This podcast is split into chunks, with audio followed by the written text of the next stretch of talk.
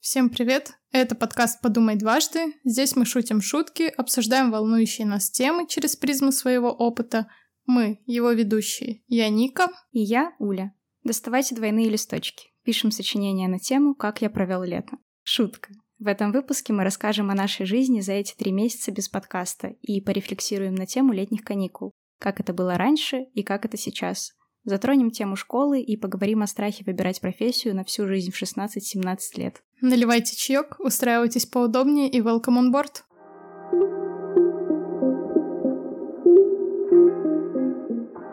Что ж, выпуски не выходили целых три месяца. Но это не значит, что мы ничего не делали по подкасту. Это значит, что мы не монтировали и не записывали новые. Но при этом мы креативили над тем, чтобы создать второй подкаст, этот, который сейчас выходит и вы слушаете. А также мы думали над какими-то новыми форматами и хотим создать одну классную штуку, которая поможет другим подкастерам улучшать их подкасты или тем ребятам, которые хотят создать свой подкаст, мы бы могли облегчить жизнь.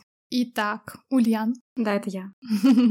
Расскажи, чего у тебя произошло значимого за эти три месяца? Что ж, наверное, первое, о чем я думаю, это в конце прошлого сезона я говорила, что у меня будет первый маркет, как у автора. Ника активно хлопает. Напротив меня, кстати, сегодня вообще первый раз, когда мы записываемся вместе, типа буквально, физически. Мы даже, может быть, попробуем что-нибудь смонтировать из видосов. Но, но это, это вообще точно. точно. Вот, и, собственно, я ездила на маркет э, в Питер. Наверное, это был очень крутой опыт. Мне очень понравилось. Конечно, было достаточно тяжело.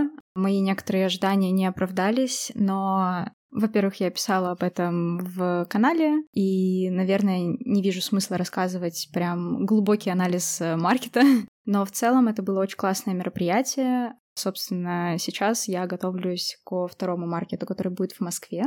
Маркет делают ребята из «Это важно». Как раз на их маркет я ездила в Питер, и здесь буду уже в Москве. Маркет будет проходить 2 сентября на площадке ArtPlay. Собственно, я еще буду рассказывать в своем Телеграме и в группе ВКонтакте своего магазина, так что сможете узнать там. Второе значимое событие — это мой день рождения.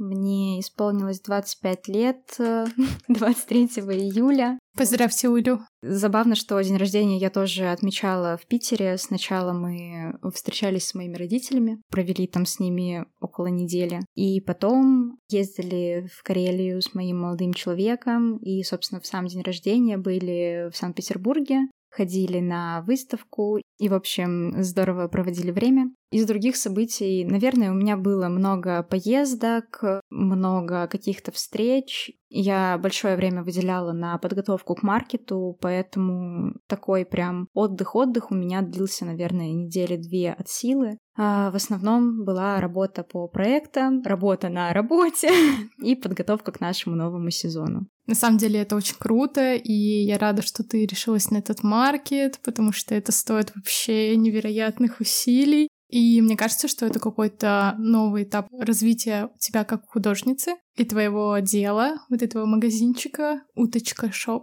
Да, это я. На самом деле, да, наверное, это был какой-то очень э, важный и тяжелый шаг, потому что я очень долгое время отнекивалась от маркетов и говорила, что я не готова к ним. И в целом после маркета в Питере я тоже говорила, что буду очень сильно задумываться об участии в других маркетах в том плане, что это очень тяжело и занимает очень много сил у меня пока что. Но я также понимала, что если маркет будут делать те же ребята, которые организовывали его в Питере, то я бы с радостью в нем поучаствовала. Собственно, так и вышло. Это очень здорово для, наверное, соприкосновения с людьми, взаимодействия с ними, потому что когда ты работаешь онлайн, ты как бы особо не видишь реакцию людей, а тут они к тебе подходят и такие «Я подписан на тебя!» Ты такой «Что? Я же...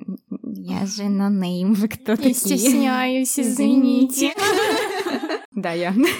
Плюсик. У меня был один раз, когда я ехал в автобусе на последнем курсе, типа буквально весной уже все выпуск, и автобус был какой-то пустой, но в один момент меня просто трогает человек, девушка, и она такая, я подписана на тебя в Инстаграме. Привет. Я так испугалась, господи, мне стало вообще невероятно страшно. У меня случилась э, какая-то микроатаческая паника. Из-за неожиданности или просто из-за того, что она такая, я слежу за тобой? Ну, это было, во-первых, да, неожиданно. Мне было страшно, что меня в целом кто-то потрогал в автобусе и заговорил со мной. И вот, знаете, сейчас этот мем популярный в интернете, типа, ее боялась социофобия. Если что, меня вообще не боялась. Вот так. Забавно. Что ты делала эти три месяца? О, надо вспомнить, на чем закончилось. Кажется, в финальном выпуске я сказала о том, что вернулась в Россию из Израиля. И куда-то уезжаешь. И куда-то уезжаю, да. Расскажу, что я переехала на остров, но не на Бали. Собственно, где я сейчас живу, спросите вы, а я скажу, что очень-очень далеко Фарфаровей, 39-е королевство. На Сахалине. В общем, это Дальний Восток, это остров, находится примерно где Хабаровск, Владивосток и дальше Сахалина идет уже Камчатка. Также самое близкое к Сахалину это Япония, как ни странно. И в Сахалинскую область входит еще Курилы. Такое популярное направление для туристов. Также, почему я вообще вернулась и что меня заставило вернуться в Россию и уехать так далеко и подальше, это то, что наконец-то, спустя год или больше даже ожидания, так сказать, работы мечты, мне позвонили и сказали, что все восстанавливается, давайте прилетайте. Я быстро собрала вещи, очень много плакала, потому что это все было неожиданно. И в очередной раз полностью изменила свою жизнь. Это мое хобби. И уже, получается, в апреле я занималась там сбором документов, всем оформлением. В мае мы начали переучивание. А, если что, переучиваться на тип воздушного судна в авиакомпании — это процесс длительный, трудоемкий всегда. То есть у пилотов это самый, наверное, сложный период. Он вообще не сравнится ни с универом, ни с летной практикой, ни с чем. Но строится по принципу, как у нас была в университете подготовка к полету на практике, примерно по такому же принципу. То есть у тебя сначала идет блок теории, потом блок тренажера, и дальше уже идет непосредственно летная практика условная, но только уже на большом настоящем самолете. Классно. Она стала пилотом. Да. Она настоящая тетя в форме. Я видела фотографии, она очень крутая, красивая тетя в форме. Спасибо.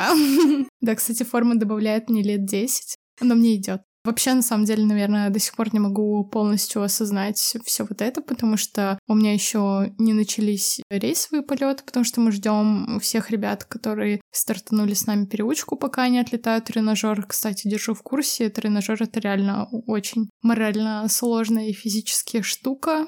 И что я заметила? Хоть мне было и непросто, но я заметила, что когда я делилась своими трудностями и спрашивала у коллег, ну, девушки, коллеги, еще моей близкой подруги, она тоже летает. Все-все-все высказывали мне какую-то невероятную поддержку, потому что абсолютно у каждого были проблемы, каждому было тяжело, и наш инструктор рассказывал то, что они, блин, ночами не спали в свое время, учили, и вообще бывало такое, что что-то не получалось. Но в итоге я очень рада, что у нас был классный CRM. Это, условно говоря, взаимодействие в экипаже. Здорово, что получалось открыто разговаривать, коммуницировать. Вообще я поняла, что это, наверное, стало моей, моей сильной стороной, что я могу в целом к любому человеку найти подход, договориться. Если раньше, например, меня очень сильно могло раздражать что-то, с чем я не согласна, и я вступала в ярый спор, то сейчас мне как-то стало намного легче. Я могу просто сказать, ну, хорошо,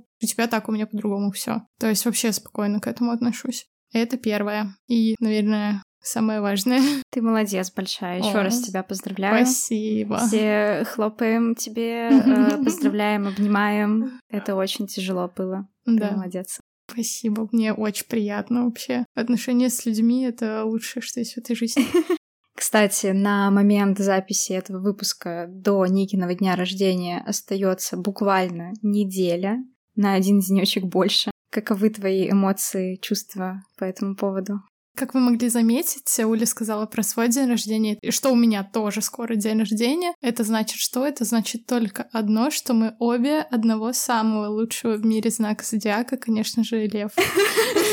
Моя мама, которая очень хотела, чтобы я родилась именно с этим знаком зодиака, такая «да». Потому что у нее такой же, держим в курсе. Да. Мой день рождения. Тем для меня, так скажем, непростая, потому что у меня каждый год с определенного возраста, я думаю, с момента пубертата, я не знаю, во сколько он у меня начался, у меня есть предположение, что в конце четвертого класса, у меня случаются какие-то эмоциональные качели по поводу того, что есть такая преддень тоска, мне становится грустненько, я могу поплакать просто в рандомный день, мне становится немного страшно, и, наверное, тот год был первым, когда мой день рождения прошел в какой-то более расслабленной обстановке. Я получила очень много любви, тепла. Мне кажется, что это как раз-таки связано с тем, что мои отношения с людьми в целом улучшились. Кстати, я это еще заметила, потому что пожила какое-то время с мамой, когда жила в Израиле, и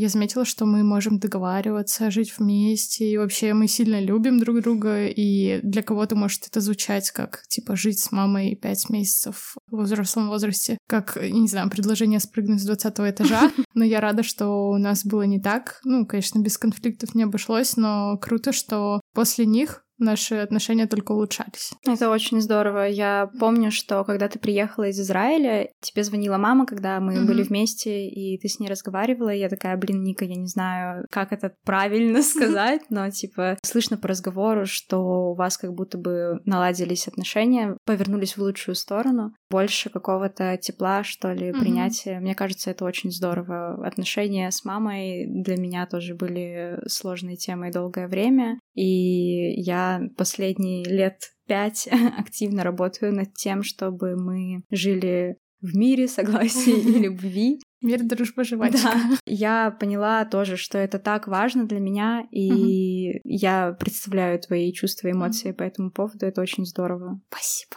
Наверное, вот что я поняла, почему происходит вот эта день рожденческая тоска, потому что мне хочется в мой день рождения получить максимум любви, внимания и заботы от близких мне людей. И, наверное, мне было очень тяжело об этом попросить, Хотя как будто бы для меня до сих пор это выглядит немножко странно. Типа, пожалуйста, проявите мне максимум внимания. Вообще хочу подарки именно из своего виш-листа и больше никакие, и все такое.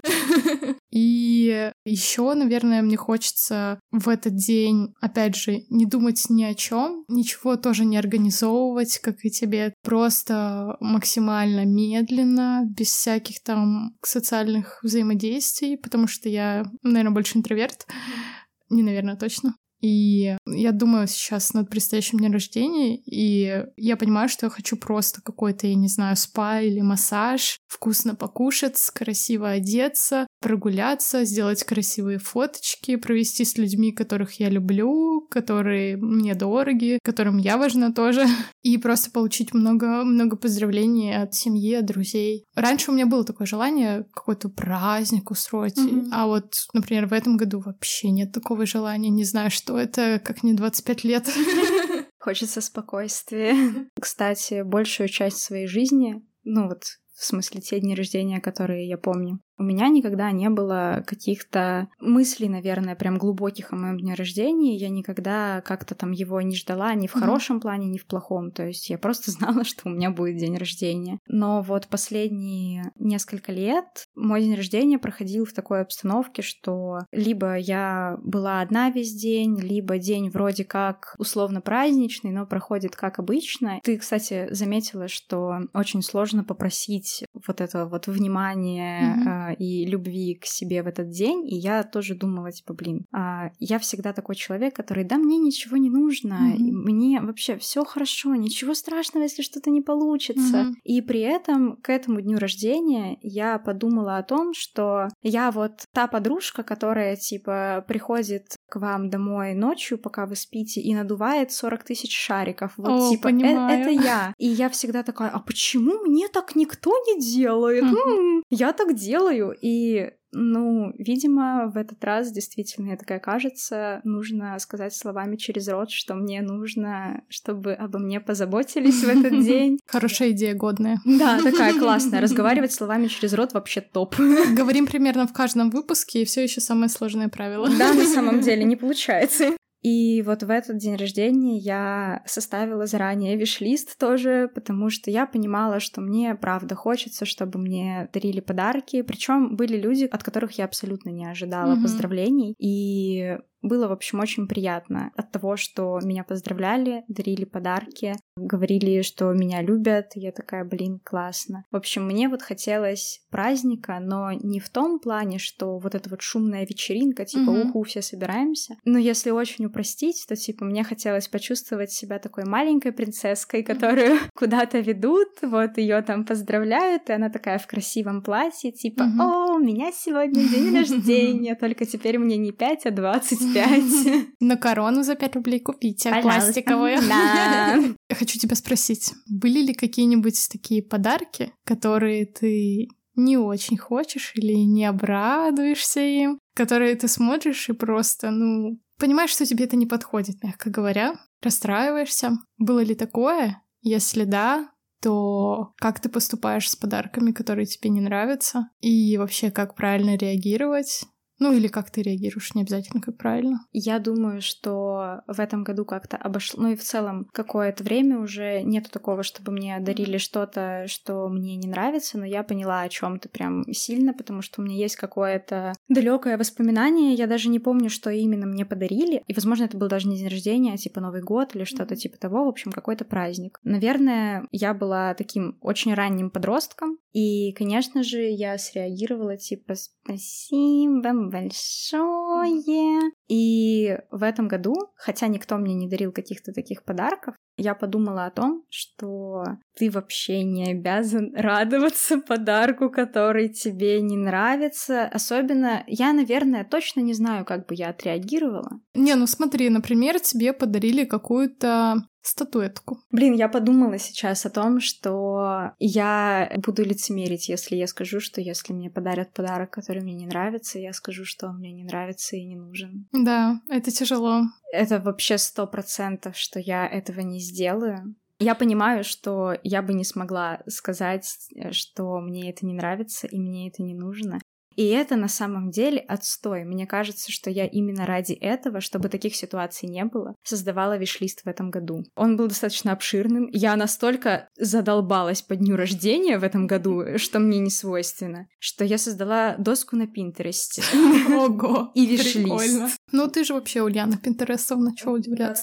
Но, наверное, мне кажется, что тут ответственность на человеке, который дарит подарок, как бы это грубо не звучало. Мы уже взрослые, нам уже, правда, не пять лет, и ты всегда можешь либо напрямую спросить, типа вот я не уверен, хочу подарить вот это. И лучше это тогда не будет сюрпризом, но я буду знать, что ты мне подаришь, но я буду рада этому подарку, чем я не буду им пользоваться, и человек, который подарил его, узнает, что я им не пользуюсь. Ну, в общем, я не знаю, мне кажется, что когда вы не уверены в подарке, то стоит спросить о нем. Но со своей стороны, как я уже тысячу раз сказала, я проявила ответственность в том, что создала большой список того, чему я буду рада. Если, типа, вы хотите мне что-то подарить, но точно не знаете, вы можете взять оттуда. Там разные ценовые категории. Сложно очень с подарками. Мне интересно твое мнение и были ли у тебя ситуации, когда ты высказывала недовольство? У меня есть интересная история из детства. Так сказать, в детстве, в подростковом периоде я вообще не умела скрывать эмоции. И я помню такую ситуацию, как мне кто-то из родственников подарил какую-то кофточку, привезенную из там Европы, Италии, я не помню откуда. Я просто на это смотрю, и я понимаю, что это вообще все в рюшечках, и это вообще не мое. Ну, мне было на самом деле лет, может, ну, 12. И мне становится настолько грустно, я так сильно расстраиваюсь, что прям в тот момент, когда я получаю этот подарок, я начинаю плакать. Она была искренним ребенком. Да, очень искренне. И, ну, у меня, наверное, никогда не получалось до конца скрывать эти эмоции, если мне что-то не нравится. И вот у меня был тоже такой случай уже во взрослом возрасте, что мне подарили, а мне подарок не понравился. И я прямо спросила, сохранился ли чек, потому что это не совсем то, что я хотела. Мгм. Но на самом деле человек расстроился, потому что, типа, он подарил лучше, Мгм. чем... Ну, вот это, знаете, это же лучше. Это же лучше, Да-да-да. чем то, что ты хотела. Да, да, да. Но на самом деле, блин, я хочу вот именно то, что я хочу. Как бы это ни звучало скомканно.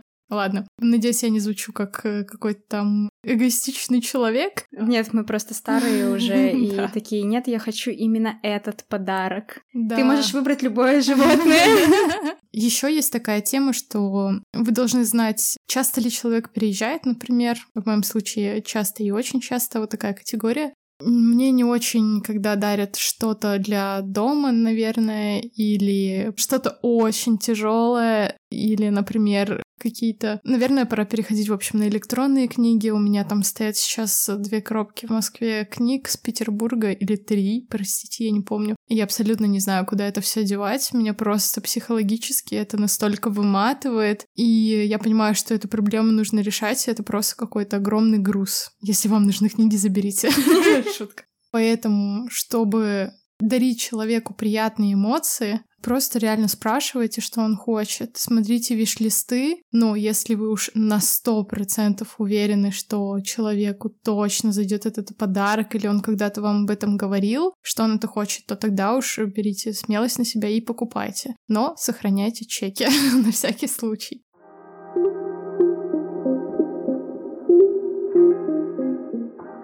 Ника, мы с тобой вот поговорили про наши каникулы от подкаста, и они вышли такими очень деловыми, взрослыми, какими-то рабочими в каком-то Мгм. плане даже.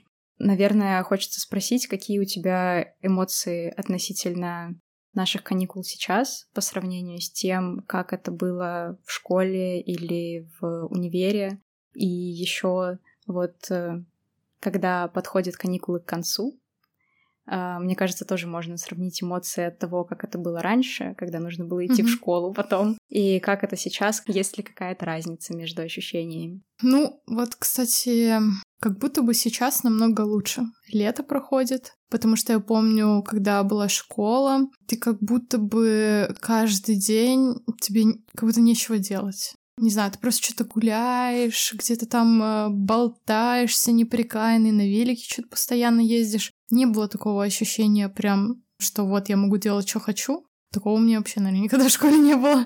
Но была определенная точно какая-то беззаботность, свобода. Не было никакой ответственности. Сейчас, естественно, все по-другому. Ты каждый день отвечаешь за свою жизнь, за то, чтобы тебе покушать, попить, поспать и все дела. По поводу того, что лето подходит к концу, ну, вообще сейчас никаких эмоций это не вызывает. Даже как будто бы стерлась эта граница между 31 августа и 1 сентября. 1 сентября теперь ничего не значит.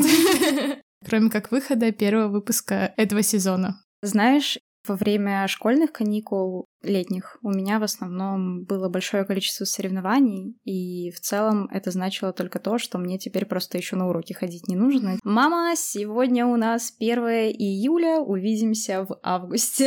Я на соревнования. Я помню точно свою мысль где-то в классе в десятом, о том, что вот это крайний год, когда у меня такое спокойное лето, когда я смогу там действительно отдохнуть как ребенок и Мгм. все такое. И как будто бы мне не хватило того лета тогда. И в целом лето в институте начиналось всегда с сессии. На четвертом курсе у меня была практика летом. Ну и как-то какие-то каникулы все время сумбурные и непонятные. Мгм. А в этом году я поймала себя на мысли, что у меня такая работа, что я вот работаю один день, и потом три я отдыхаю, и особенно в начале лета или начале отпуска, я точно не помню, я просто как десятилетний ребенок такая, сегодня мы гуляем в парке.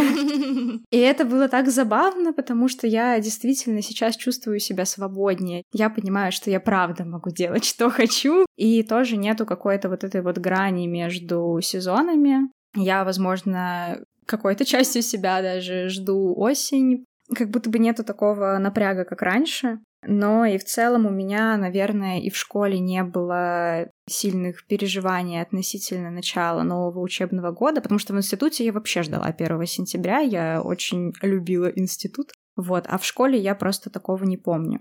И мне на самом деле грустно думать о э, детях, ребенках, которые сейчас пойдут в школу и не хотят туда идти. Ну, в общем, испытывают какие-то сложные чувства и не понимают, почему. Мне всегда печально об этом думать. Я mm-hmm. чувствую себя иногда и такой не то что белой вороной, но типа мне чуть-чуть странно от того, когда люди мне говорят, что им было грустно в школе, я такая, блин, меня не было. Я не имею права ничего сказать. Я понимаю, что это не так, и типа все, все со мной нормально, но я иногда такая, блин, ну я могу mm-hmm. только посочувствовать.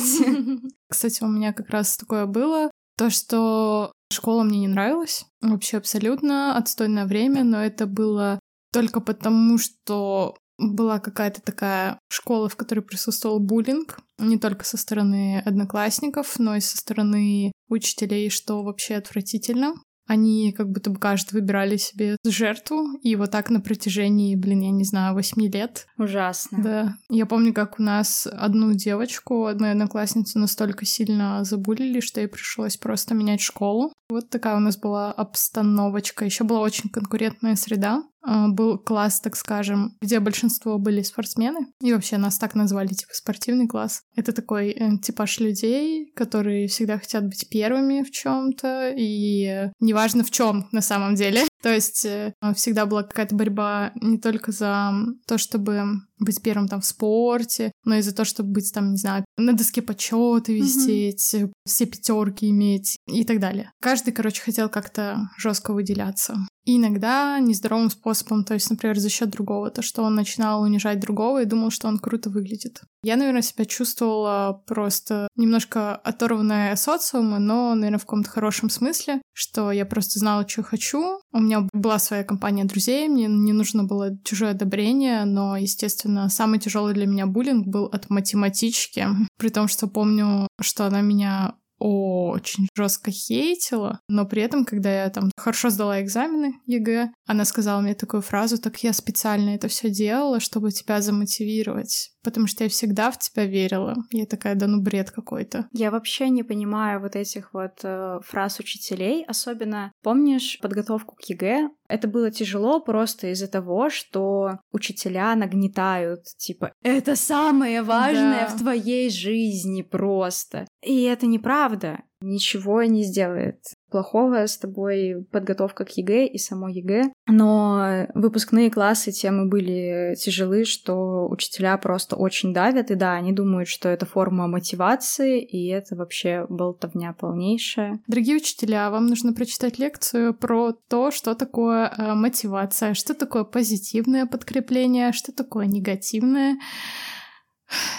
Вообще, на самом деле, работа преподавателя, естественно, очень сложна. И я не знаю, как можно выбрать эту профессию не по отклику души, просто потому что ты реально будешь не только себя уничтожать, но еще и вредить молодым, неокрепшим умам и сердцам. Про преподавателей это касается не только детей, но и во взрослом возрасте мы часто посещаем какие-то курсы повышения квалификации, где-то учимся, универ, ну, я тоже считаю, это уже взрослый mm-hmm. возраст, и там тоже очень важна роль преподавателей. Ну, конечно, наверное, может быть, не в такой степени, как в школе, но тем не менее, э, я знаю кучу примеров, когда людей жестко забулили, и они вообще думали... Ну, сначала это была профессия их мечты, там, пилот. Потом жестко забулили, вообще непонятно за что, за какие-то мелкие косяки. И они подумали, блин, может, я вообще не пригоден. Это абсолютно, ну, не так. Я помню, как э, в институте у нас были тренажеры, о которых я когда-то уже говорила. Симуляторы, их так легче называть для понимания. И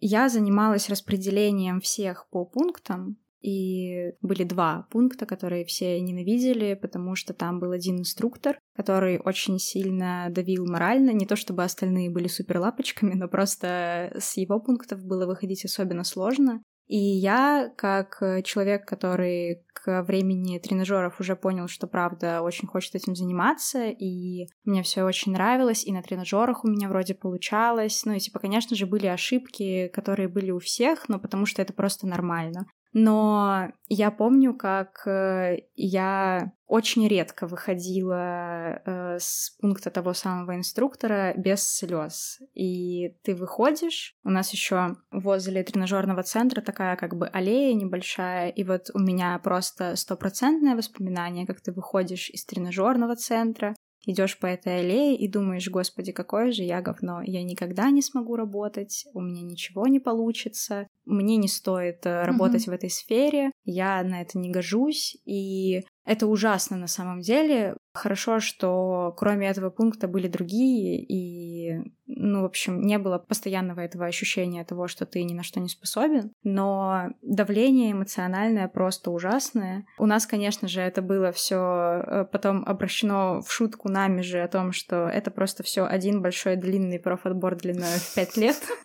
Годно но все равно было очень тяжело. И про роль преподавателя, безусловно, важна, потому что у нас были, например, предметы, которые, ну, объективно не нужны нам в будущем, но... Ну, интересно было слушать. Да, да. У я помню, были. у нас была преподавательница на пятом курсе. Я даже, если честно, не помню, как правильно назывался предмет, но что-то про авиационную безопасность. Она в самом начале курса сказала нам, что понимает, что нам это не понадобится, но она как бы сделает угу. все, чтобы нам было интересно. И мы ходили на ее пары, было очень классно. Она все время показывала какие-то примеры, приносила какие-то приколы. Мы такие, вау, это что? Это четвертая пара в пятницу? иду. Ну, круто. Кстати, вот ты сейчас заговорила про тренажер, и у меня в голове просто высветилось вот это вот осознание нового тренажера, крайне который был, что я все еще жесткий максималист. Хотя я очень сильно боролась с перфекционизмом, и у меня была первая четверка в жизни.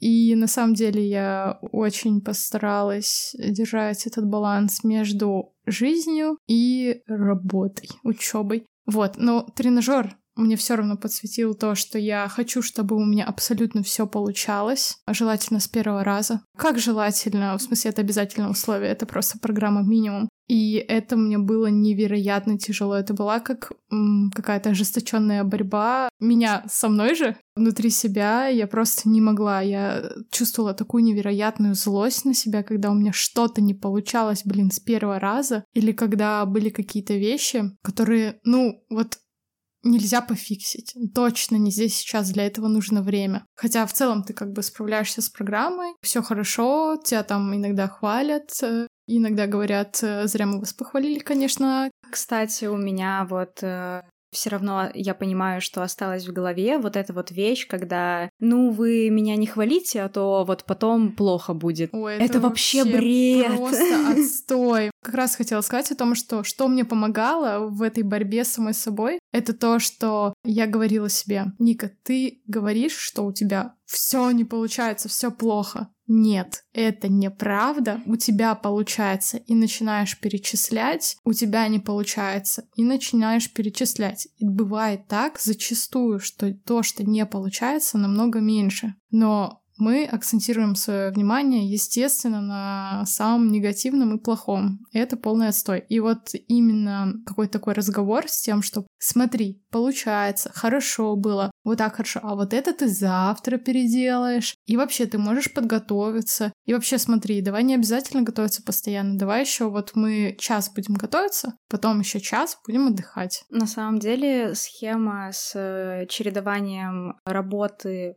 дробь учебы и mm-hmm. отдыхом очень действенная и хорошая. Я, наверное, приведу из самых актуальных примеров, самых последних, то, как э, в конце прошлого сезона мне было тяжело монтировать, и это было в основном из-за того, что я вообще не умею в тайм-менеджмент. То есть я такая, типа, вот мы сегодня проснулись в 8 почему-то, значит, с 8.01 мы уже монтируем и до заката солнца, и еще несколько часов после. И не отдыхаем желательно еще вообще, чтобы вот прям максимум успеть. Mm-hmm. И так вообще не стоит делать. Я потом пришла к тому, что именно в монтаже я делила час. То есть я монтировала 40 минут, или, по-моему, я монтировала 50 минут, 10 отдыхала. Угу. Потом у меня был, как вот в школе, одна большая перемена, угу. где я отдыхала там, допустим, 40 минут. И вот я в это время могла ничего не делать, могла скроллить ленту, могла покушать. В общем, угу. что мне нужно было, то я и делала. И в эти же моменты могло происходить такое, что я такая, блин,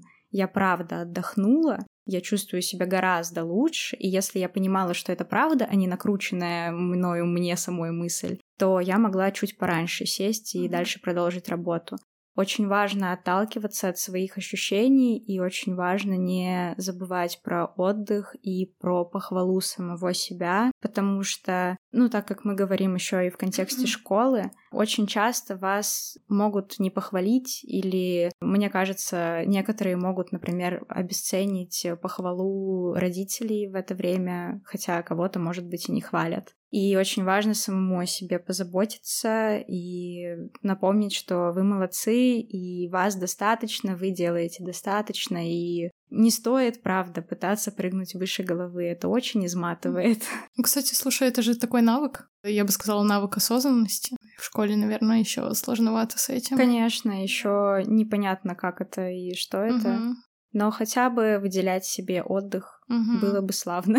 Ты сказала о том, что тебе вот комфортно 50 минут работать, угу. 10 минут отдыха, и я поняла, что я, наверное, вообще так не могу. Мне нужно и большой кусок работы mm-hmm. иметь, и потом большой кусок отдыха иметь. Желательно плюс-минус, чтобы они друг другу сопоставлялись. Mm-hmm. Ну, у меня на самом деле было так, что это типа часть графика, а так если увеличивать его как бы, то я работаю там условно 6 часов за день. В нем как бы еще перерывы внутри uh-huh. этих 6 часов по 10 этих минут. И потом у меня большой отдых. И кроме этого большого отдыха в несколько часов, у меня выходные в неделю. Да, да. И это жутко сложно. Это очень важно. Да. Но это так сложно. Это только звучит просто, типа, ну что, ты тут вот поработал, отдохнул, все классно, здорово. Но когда дело доходит до твоих выходных на неделю, ты такой, ну я же могу еще немножко угу. что-то... И вот не стоит. Я вообще ненавижу недели, которые как будто бы размазаны ни, ни туда, ни сюда, так сказать. Просто не люблю. Очень важно планировать. Просто мне, наверное, страшно планировать так, чтобы в неделе большую часть времени занимал отдых. И, наверное, отдых тоже нужно планировать. То есть, чем ты займешься, не просто там пролежишь на диване весь день. Для меня, например, это не отдых, я просто устану лежать. ну, не знаю, мне такое не очень нравится. Сейчас вспомнила о том, что вот раньше там были летние каникулы в школе, которые просто длились как одно лежание на диване условно и растягивались вот так на три месяца, и я такое терпеть не могла. И наоборот, очень нравились такие каникулы, когда у меня был полный загруз с какими-то перерывчиками. Mm-hmm. Я, наверное, люблю больше деятельность, э, такую активную, и для меня в целом отдых — это просто замедлить темп. Не то, что, наверное, лежать, хотя, наверное, я бы не отказалась от какого-нибудь летнего отпуска раз в год на дней 7-10, mm. где я просто буду лежать, все будет вокруг красивое, мне ни о чем не надо будет думать. Но в остальном я реально за структуру, за планирование, за заметки, вот это вот все расписать. Ну, можно не перегибать с этим, типа там по часам, нет смысла, просто как тебе по кайфу, как комфортно, на что есть вдохновение сейчас, то и дело делаешь? Просто накидываешь какой-то списочек, где в приоритете стоит отдых. Например, можно делать так, что после 8 часов вечера вы отдыхаете полностью. И до этого времени, например, вы просыпаетесь в 8, у вас есть там час-два на себя, и вот оставляете вот этот промежуток времени, сколько у вас осталось там. У каждого по-разному. Кому-то 10 часов достаточно, кому-то 12, кто-то сохраняет активность на протяжении всего дня. Кому-то наоборот нужно там 6 часов поставить или 4. Это вообще абсолютно нормально. Это же еще зависит от интенсивности нагрузки. Вот, например, Уле может нравиться делать что-то более размеренно. Я, например, люблю два часа глубоко погрузиться и вот так, вот так, вот так, как сумасшедший человек. Когда у меня был отпуск весной, я по ощущениям очень хотела вот типа просто лежать, ничего не mm-hmm. делать. И сейчас я осознала, что это желание было не о том, чтобы просто валяться и типа ничем не заниматься, а об отсутствии ответственности, mm-hmm. о том, чтобы мне не нужно было о чем-то думать, то есть я хотела бы, наверное, в такие отпуски, ну и в целом в периоды, которые я выделяю себе на отдых-отдых, я правда могу куда-то ездить, могу что-то делать, но часто, если это новый опыт, он изматывает. Да. Поэтому я тоже планирую какие-то вещи или поездки, или новые штуки, но самое главное в этом отдыхе, чтобы мне не нужно было думать. Так потому что путешествие в новое место — это же не отдых, это туризм. Ты вот говорила про ЕГЭ и одиннадцатый класс. И знаешь, такой вопрос насущий у старшеклассников, что им говорят, э, вы должны выбрать профессию на всю жизнь, но тебе, блин, 16-17 лет. Насколько же это морально давит? Что думаешь по этому поводу? Во-первых, это неправильно, и так не должно быть. Но, конечно же, какие-нибудь более старшие поколения как раз учителей, которые были у меня в школе, с этим не согласятся. И я думаю, что это именно из-за того, что для их поколения в возрасте 16-17 лет было нормально выбирать одну деятельность mm-hmm. на всю жизнь, и для них в целом то, что ты работаешь на одной работе всю жизнь, значит, ты крутой и молодец. И часто, мне кажется, у них не было прям особого какого-то выбора. Конечно, были, например, распределения какие-то из института, и в каких-то случаях это хорошо, но мне кажется, что это здорово, что мы в течение всей жизни сейчас можем себе позволить выбирать что-то другое. Да. Ты всегда можешь понять, что тебе это не нравится, и найти другое. Мне сейчас кажется, что это вообще больше исключение из правил, когда человек занимается одной профессией всю жизнь. По-моему, большинство моих знакомых, они либо совмещают какую-то основную деятельность творческой, либо вообще там 5-10 лет работают на одной работе, потом меняют на вообще кардинально другую. И, да блин, это круто, мы же не какое-то качество, не набор качеств, мы что-то намного большее, чем характеристика какая-то, не знаю, она добрая, там, ответственная такая-то. Мне кажется, конечно, если вы правда знаете, mm-hmm. что вам это очень нравится, и вы занимаетесь этим 40 лет, да на здоровье. Вот есть два дома. Очень здорово, если вам действительно нравится что-то одно, и вы решили этим заниматься и занимаетесь, да пожалуйста. Как бы никто ни на чем не настаивает. Но и требовать от других, чтобы они вот выбрали в подростковом возрасте себе предназначение на всю mm-hmm. жизнь, исследовали ему, наверное, глупо, что ли. Просто я помню, что когда закончился 10 класс, и я шла в 11 мне нужно было определиться, куда я пойду. И я такая, да я, да я понятия не имею. И, в общем, это сложно. Сложно попасть с первого раза. И если не получается, то это нормально. Тоже ничего в этом страшного нет. Блин, у меня был вообще один единственный выбор. Это именно пилотство, потому что остальное все на самом деле мне не нравилось. И вот знаете, э, есть такое мнение, что если это там твоя мечта, то все будет легко получаться сразу же вообще. Я уже молчу про деньги в легкости, которые сейчас вот этот э, постулат э, популяризируют блогеры. Мое уважение хорошим блогерам. Хорошими — это мое субъективное мнение. Кто хороший, кто нет. В общем, смотрите, у меня была мечта, она появилась э, в 17 лет после 10 класса, и от зародыша до осуществления прошло 8 лет. Этот путь витиеват. Кто бы мог подумать, у меня было и поступление, и перепоступление, и какое-то невезение в дурацких два балла, и наоборот в чем-то очень сильно везло. И потом было вроде бы и повезло, работу нашла, потом как нашла, так и потеряла. Ну, в смысле, не то, что меня уволили, просто началась в феврале 2022. Потом э, вот этот долгий отпуск. И видите, я в себе открыла еще одну грань, это психология. И я очень рада, что у меня это есть. Я считаю, что это очень круто, и я приравниваю это к какому-то второму высшему образованию. Пусть со мной спорят, плевать. У меня там было дофига часов, 1500 плюс, так что этого мне двухмесячный курсик 100 часов. И, в общем-то, это нормально что-то терять, находить заново. Ну, я просто понимала, что я без этого точно не могу. Когда все наконец-то устаканилось, и нас позвали обратно, и работа началась, так сказать. Было такое ощущение, что вот теперь все на своих местах. Я дома, условно говоря. Ну, такой внутренний, такой ментальный дом. Мне хорошо в этой среде, мне все понятно, мне как, как будто как в своей я не знаю, как это описать.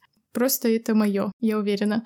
В общем, наверное, хочется подвести к тому, что если вам сложно выбрать какое-то одно направление. Или если у вас не получается сразу прийти к какому-то успеху, то ну, как минимум, есть два наших примера с тем, mm-hmm. что путь крутится вообще во все стороны абсолютно, и получается совсем не с первого раза, а иногда что-то получается, и это совсем не то, что ты думал, и ты такой, о, так тоже было нормально, м-м, классно, мне нравится. Найдите какие-то еще примеры, которые доказывают, что жизнь на этом не заканчивается, да. и все дальше будет хорошо. Не стоит в таком возрасте мучить себя этими мыслями и думать, ну и что, я теперь всю жизнь до самой смерти буду здесь работать. Угу. Да, ну нет не надо. Кстати, если что, гэп ир не такая уж и плохая идея. Мне кажется, если бы, например, у меня был ребенок и он э, не знал, кем он хочет быть, когда вырастет, mm-hmm. то я бы спокойно к этому отнеслась. Но, наверное, главное, чтобы он был чем-то занят, типа работал, потому что все-таки, наверное, важно продолжать идти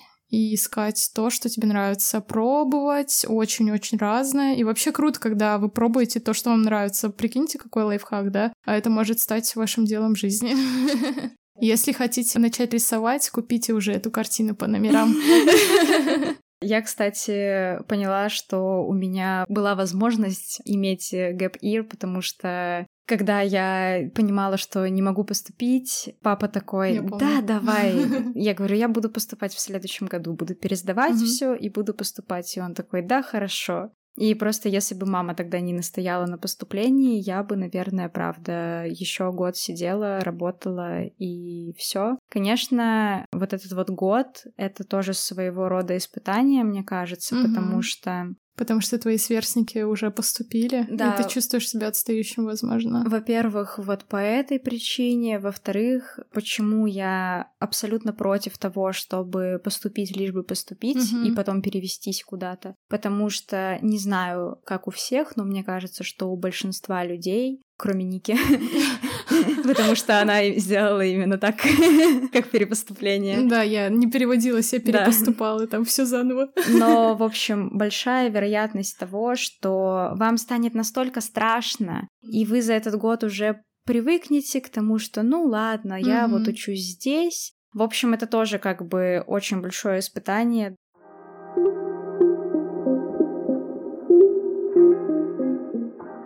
Друзья, этот выпуск подходит к концу, но мы хотим напомнить, что открыты к сотрудничеству в разном формате. У нас выходило уже две коллаборации с классной девчонкой-подкастером и также с VPN-сервисом. Если вы имеете схожие ценности, схожий взгляд и тематику с нашим подкастом, пожалуйста, пишите. Мы с вами придумаем что-то творческое, оригинальное и тем самым усилим друг друга. Если вы хотите больше узнать о нас, переходите по ссылкам на наши соцсети, которые мы оставили в описании к этому выпуску. Мы будем рады вашим комментариям и фидбэку. Что вы хотите слышать в выпусках и что мы можем улучшить для вас? Вы можете слушать наш подкаст на Яндекс Музыке, Apple Podcast и других площадках, ссылку на которые вы можете найти в наших соцсетях. Спасибо вам за то, что послушали этот выпуск. Надеемся, что вы с нами останетесь или не останетесь. Это ваш выбор, мы тут никого ни к чему не принуждаем. А также наши выпуски выходят раз в две недели. Так что ставьте сердечки на Яндексе, чтобы увидеть уведомления о новом выпуске и не пропустить его. Всего вам доброго! И услышимся в эфире. Пока!